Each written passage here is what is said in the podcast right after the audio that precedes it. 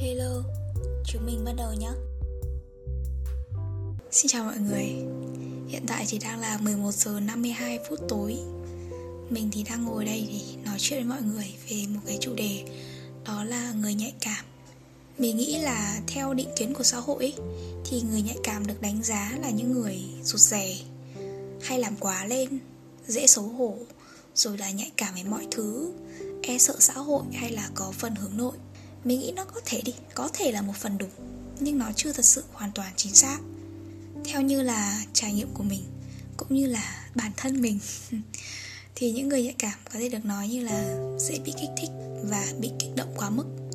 Tức là ví dụ như mọi người thì thường chú ý tới tổng quan hay là nội thất, nhưng mà người nhạy cảm ấy thì họ lại chú ý tới mùi hương, tới âm thanh, tới nét mặt, tới cử chỉ, rồi là tới không khí và tâm trạng của những người xung quanh bởi vì họ thường để ý tới những cái nhỏ nhỏ ấy, quan sát rất là nhiều thông tin và những cái chi tiết vụn vặt.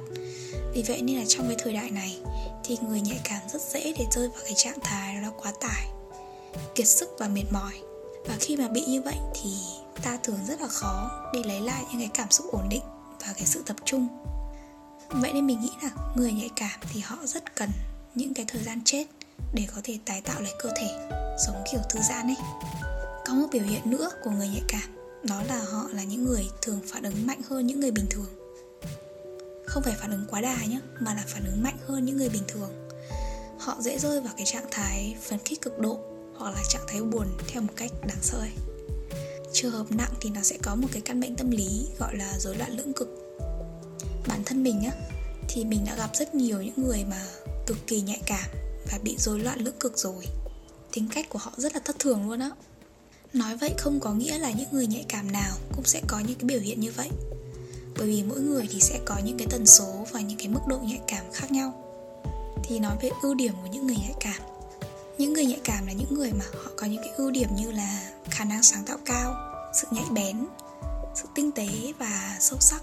Người nhạy cảm cũng là người nhận biết được lỗi sai nhanh hơn người khác và có thể hoàn toàn tập trung nếu như không có bất cứ một cái yếu tố nào tác động vào sự nhạy cảm ấy, nó hoàn toàn có thể trở thành ưu điểm hoặc là khuyết điểm nếu như bạn tiếp xúc với một cái tình huống cụ thể nào đó.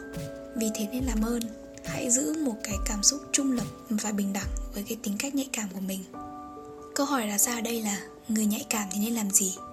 Các nhà khoa học từng chứng minh rằng ấy, là người nhạy cảm thì họ mang bộ gen khác so với những người không nhạy cảm.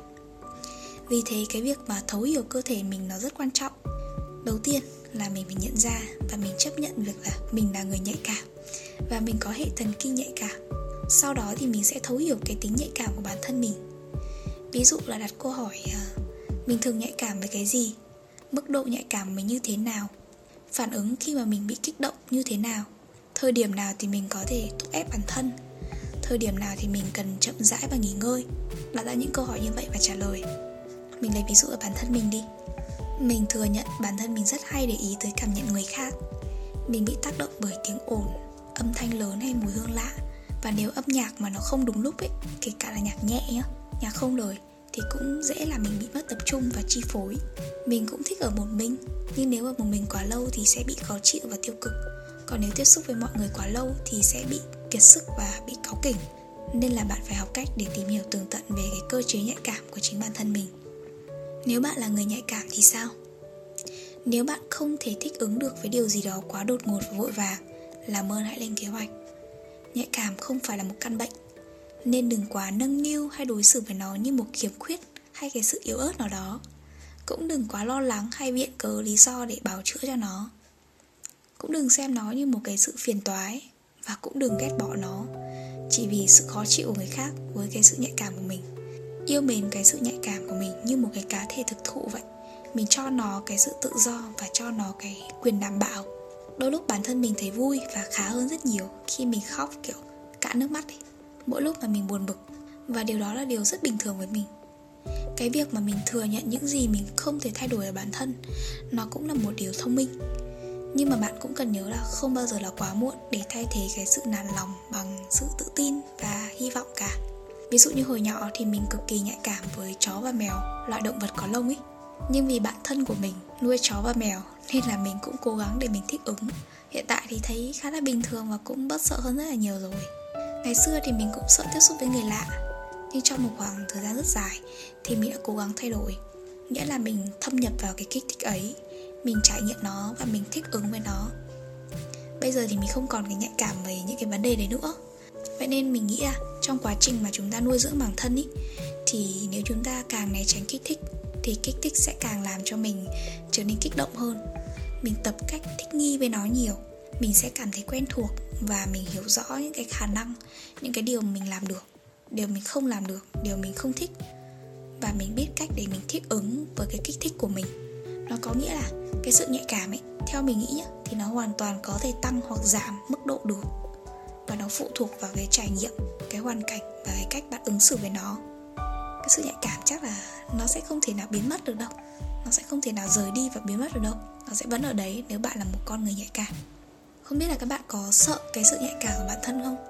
Đôi khi cái sự nhạy cảm và cái sự dễ bị tổn thương ấy, nó cũng đến từ tuổi thơ và quá khứ nữa. Ngày trước hồi mình học lớp 12 thì mình có tâm sự với một bạn về cái ký ức tiêu cực của mình và đấy là lần đầu tiên luôn ấy lần đầu tiên mình bộc lộ ra và mình không có nén lại cái cảm xúc ấy.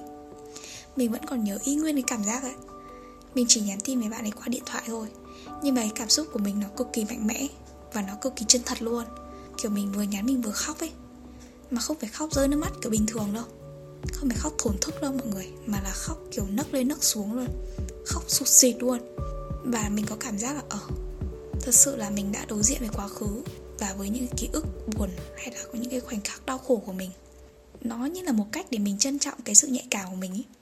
bây giờ bạn thử nghĩ lại xem, những cái chuyện ngày trước, những cái chuyện đau khổ hồi trước của bạn mà bạn có cái nhìn tiêu cực với nó ấy.